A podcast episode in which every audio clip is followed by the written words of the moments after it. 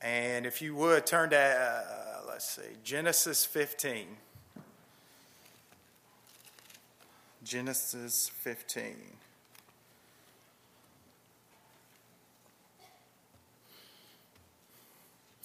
Now, this is something that uh, me and Ashley were talking about uh, a week or two ago, and I was trying to explain it to her, and she was like, What are you talking about? So, hopefully, I'll do a better job. She's making another face.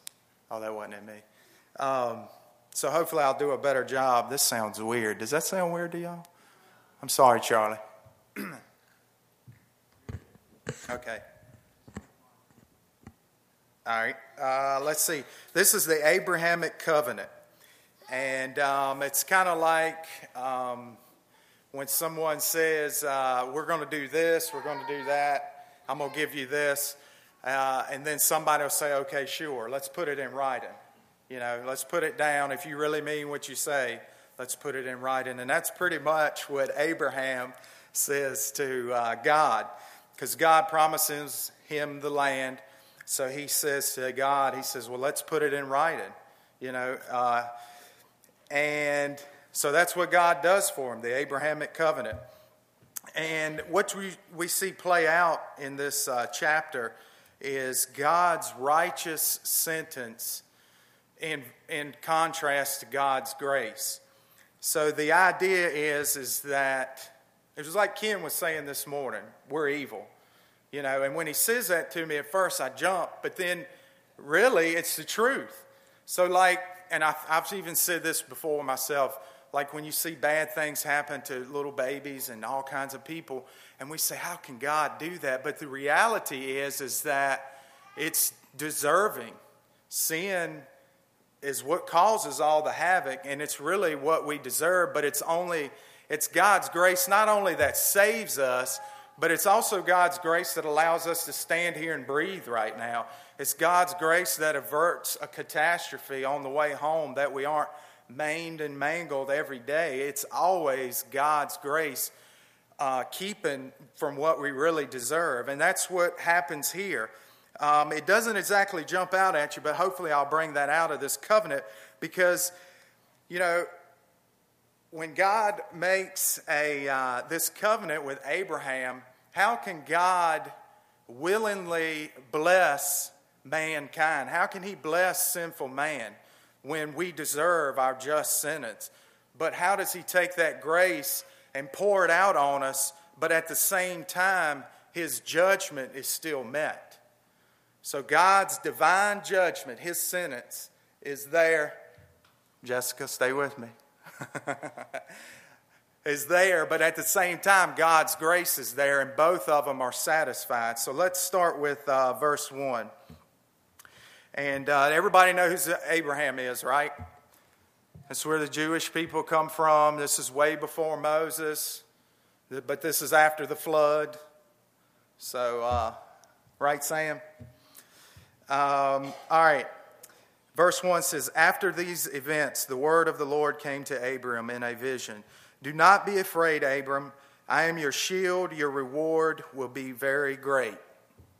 And um, right here from the get go, you see God's grace in these words that he says to Abraham. He's inviting him in.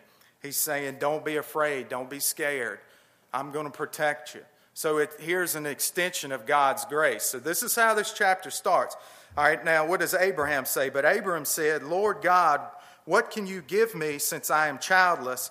And the heir of my house is Eliezer of Damascus. Abraham continued, Look, you have given me no offspring, so a slave born in my house will be my heir. Now, notice that God doesn't strike him with lightning because he made a complaint. So he's not complaining about God, he's complaining to God. He's saying, Hey, You've made these promises to me. Where is it at? You know, where is it at? He, he makes a complaint to God. So then God says, instead of pouring out judgment on him, he gives him another promise. Now the word of the Lord came to him This one will not be your heir. Instead, one who comes from your own body will be your heir. He took him outside and said, Look at the sky Count the stars. If you are able to count them, then he said to him, Your offspring will be that numerous. Now, what I want you to understand is, is a lot of people read this in the Bible and, call this where God promises Abraham a spiritual seed. When he pointed up at the sky and said, Look, count the stars, he's talking about you and me right here. And I want to take a second and explain that. If you go over to chapter 13, Go over to chapter 13, verse 14. And let's read uh, verses 14 and 15 together. After Lot had separated from him, the Lord said to Abram, Look from the place where you are. Look north, south, east, west, for I will give you and your offspring forever all the land that you see. I will make your offspring like the dust of the earth, so that if anyone could count the dust of the earth, then your offspring could be counted. Get up, walk from one end of the land to the other, for I will give it to you. All right, so what I want you to point out is every time you see Israel in Scripture, they are connected with the earth. Their everlasting uh, inheritance is going to be the land in Israel for eternity. They're always connected with the earth, whereas the Christians are connected with the heavens. We're not promised the earthly blessing, but we, we're promised heavenly blessings. So if you go back to, let's see, verses 4 and 5, he promises him a spiritual seed. And we know Ephesians 1 3, um, we are blessed with all spiritual blessings in the heavenlies.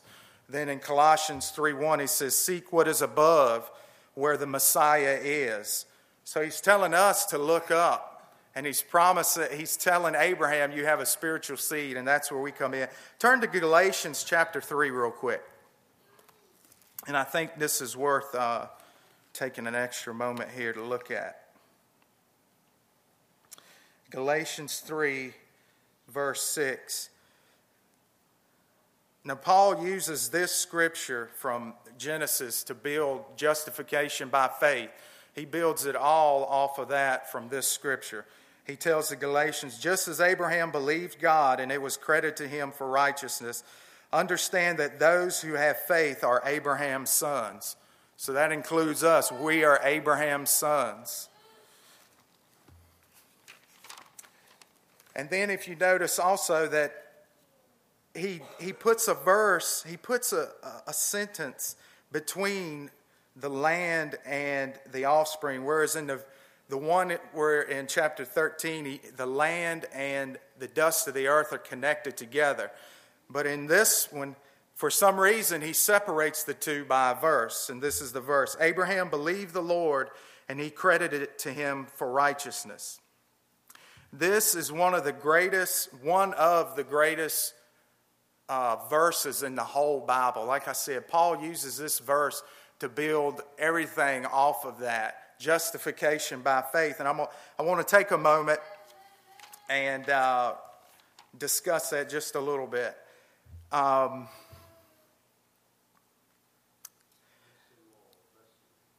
thank you. uh, God literally puts righteousness on Abram's account. And so he is justified from that moment on. And justification is not a pardon, it's not clemency. It's not like you got off the hook. Justification is you standing before God as though you had never done anything wrong ever. Amen. That is justification. So when this scripture says that Abraham believed God and it was credited to him for righteousness, what God is doing right there is he's taking Abraham's bad stuff, and long before Jesus died on the cross, it's already put on Jesus then. So he's looking to where it's going to happen. So what happens on the cross is that God takes all of my bad stuff and he put it on Jesus, on his account. It's literally like a, a credit card. Then he takes all of Jesus' good stuff and he puts that on my account. So when I stand before God, God doesn't see Jessie Nichols seeing Jessie Nichols' bad stuff, he doesn't see my good works. When he looks at me in heaven, he doesn't see the good that I've done. You know what he sees? Jesus' righteousness. He sees Jesus' righteousness. That's why the Bible talks about it being like a garment, that the, the uh, righteousness of Christ is like a garment that you put on. So when you stand before heaven, in, before God in heaven, He's going to see you as though you'd never done anything wrong. Um, the scripture says He made us, He made Him to be sin for us who knew no sin, that we might be made the righteousness of God in Him.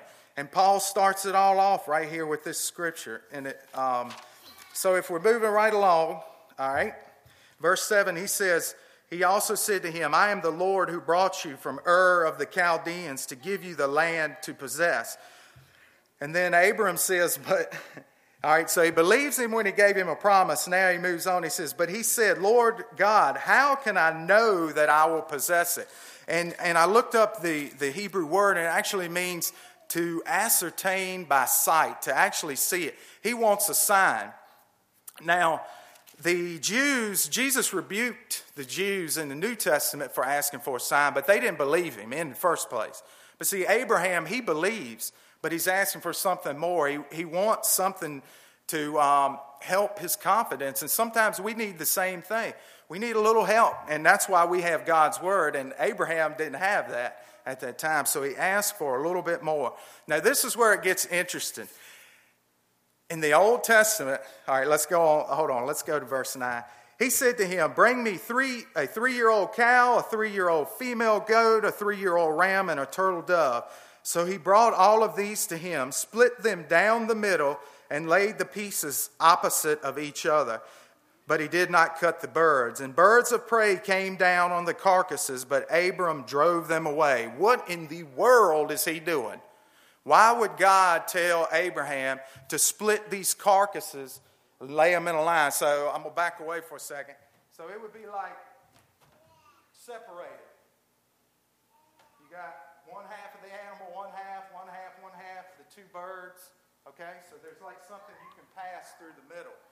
All right? This is how they made covenants back then.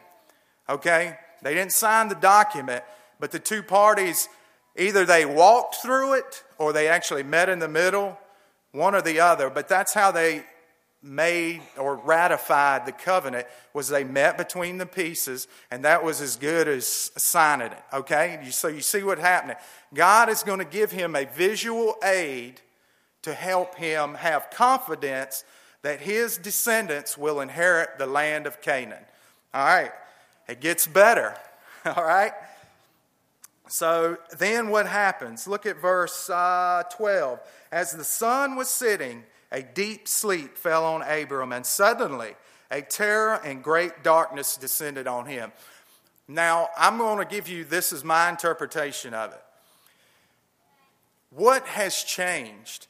From verse 1, God is saying, I'm your shield. I'm here for you, Abraham. I, you know, I'm going to give you a great reward. But now all of a sudden, when God comes in his presence, he feels terror. He feels something, something has happened. Something has changed from what's before to now. My opinion is, is that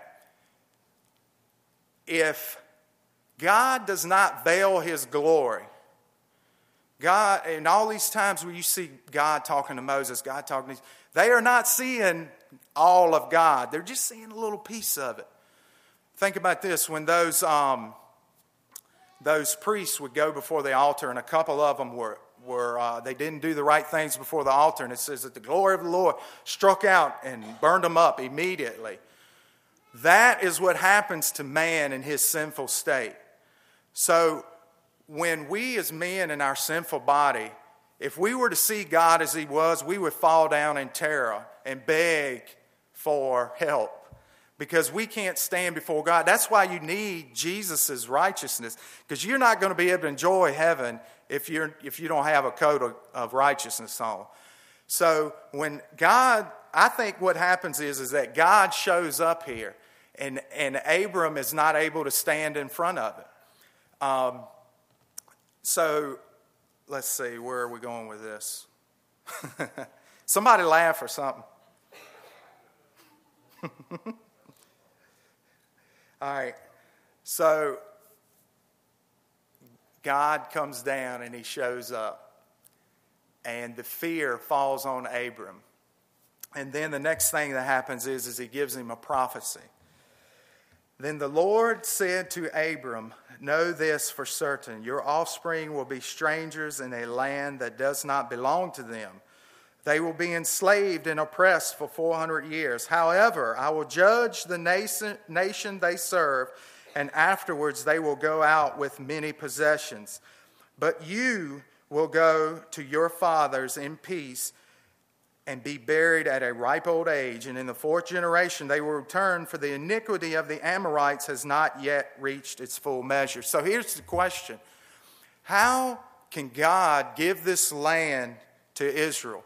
How can God be righteous by pushing out the Amorites and the Hittites, the Perizzites, the Jebusites, the Hittites, and all of them? How is God who judges them, drives them out. Then he's going to bring Israel in, who he already knows is going to do stuff just as bad.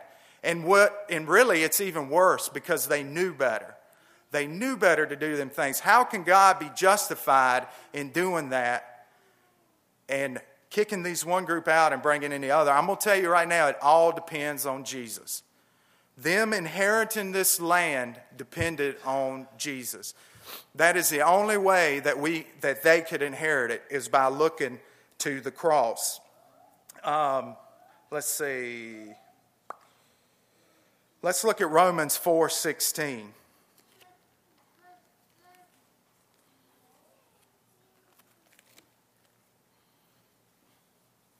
If you got a second, turn to Romans 4:16.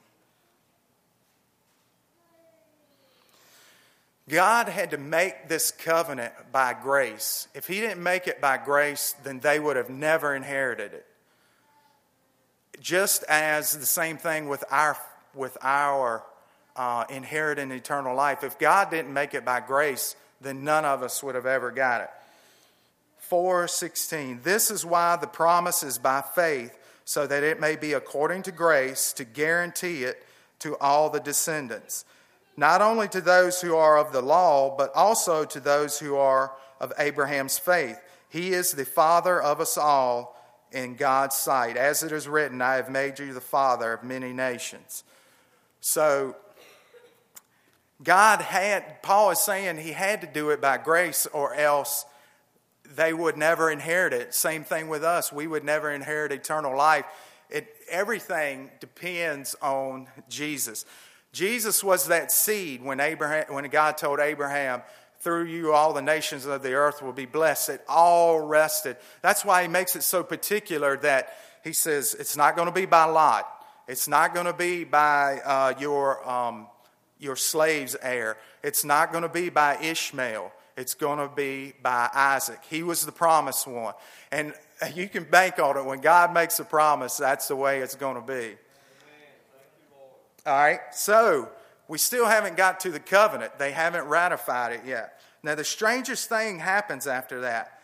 When the sun had set and it was dark, this is uh, verse 17 of chapter 15, a smoking fire pot and a flaming torch appeared and passed between the divided pieces. Did you catch that? Abraham's name is not in there. Abraham did not pass between the pieces. Who did God make the covenant with then? Who, who, it's, who passes between the pieces is the one that has to keep their promise. It was God. So what you have is, is you have God's righteous sentence, God's judgment, His wrath. Somebody is going to pay for it. Somebody has to pay. But at the same time, you have God's grace who wants to extend it to man. He wants to give Abraham this land, He wants to give us eternal life. But He knows if it depends on us, it ain't never going to happen. No flesh will be justified by the works of the law. None. He knows it can't happen. Therefore, God met Himself in the middle of those pieces. God made the covenant with Himself. Therefore, He makes the uh, promise by grace. Let's see, let's go back here. Justification is by grace through faith. He made the promise by grace so that we could have it. Because if it depended on us, it's never going to happen. The fire pot, if you look at um, Moses calls the children of Israel being in Egypt a, a great iron furnace. Um, when we read in the book of Revelation where he pours out the bowl judgments, see, look, it's working. They already coming to the altar. when God is pouring out the bowl judgment, what does it say? It says the temple filled with smoke that nobody could enter. He is pouring out his wrath on the earth. But then on the other side, you have a flaming torch, something peaceful. Let's look at Isaiah 62 11 real quick. And I think this will help explain what that torch is. And, and in my opinion, the torch is a symbol of God's grace. He wants to extend it to us. Isaiah, I didn't mark this one. Matthew, Mark, Luke, Isaiah. Anybody listening? 62 uh, 1, excuse me. Isaiah 62 1. I will not keep silent because of Zion, and I will not keep still because of Jerusalem, until her righteousness shines like a bright light and her salvation like a flaming torch. So, the idea, man, you are quick with that. I don't even, I just read it off of there until our righteousness goes forth as brightness and our salvation as a lamp. So some translations will say lamp. My translation says a burning torch. In both cases, it's the same word. So you see that this lamp is connected with righteousness, with salvation. So you have God's grace meeting God's wrath. And what better picture of the cross? There is not a better picture of the cross where God's wrath is satisfied for eternity. And at the same time, God's grace is satisfied for eternity. He made the promise by grace through faith. So all you have to do is believe, and that grace is extended to you in the same process. So not only does it pertain to us as Christians, we receive salvation through grace, it even extends to the Jews in receiving the land. So they needed that grace to be poured out so that they can receive it. All right, here's the last little tidbit. Uh, look at verse 18. He says, uh, let's see. On that day, the Lord made a covenant with Abraham, saying, I give this land to you and your offspring. And then he names from the brook of Egypt to the Euphrates River, which, by the way, they haven't gotten all of that yet, but one day they will um, to the land of the Kenites, the Kenizzites, the Canaanites, the Hittites, Perizzites, the Rephaim, Amorites, Canaanites, Girgashites, and Jebusites. But look at verse 18. He says, On that day, the Lord made a covenant with Abraham. I give this land to you and your offspring. It's done. If you go back to 1315, the one we read earlier, verses thir- uh, chapter 13, verse 15. For I will give you and your offspring. But now he's made the covenant with him, and he says, I give. So it, the will, it's not, it's as good as done. And the only way that that could happen is if it depended on God.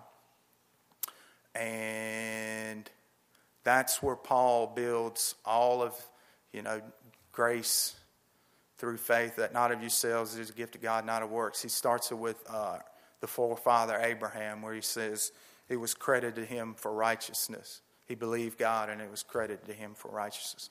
Thank you.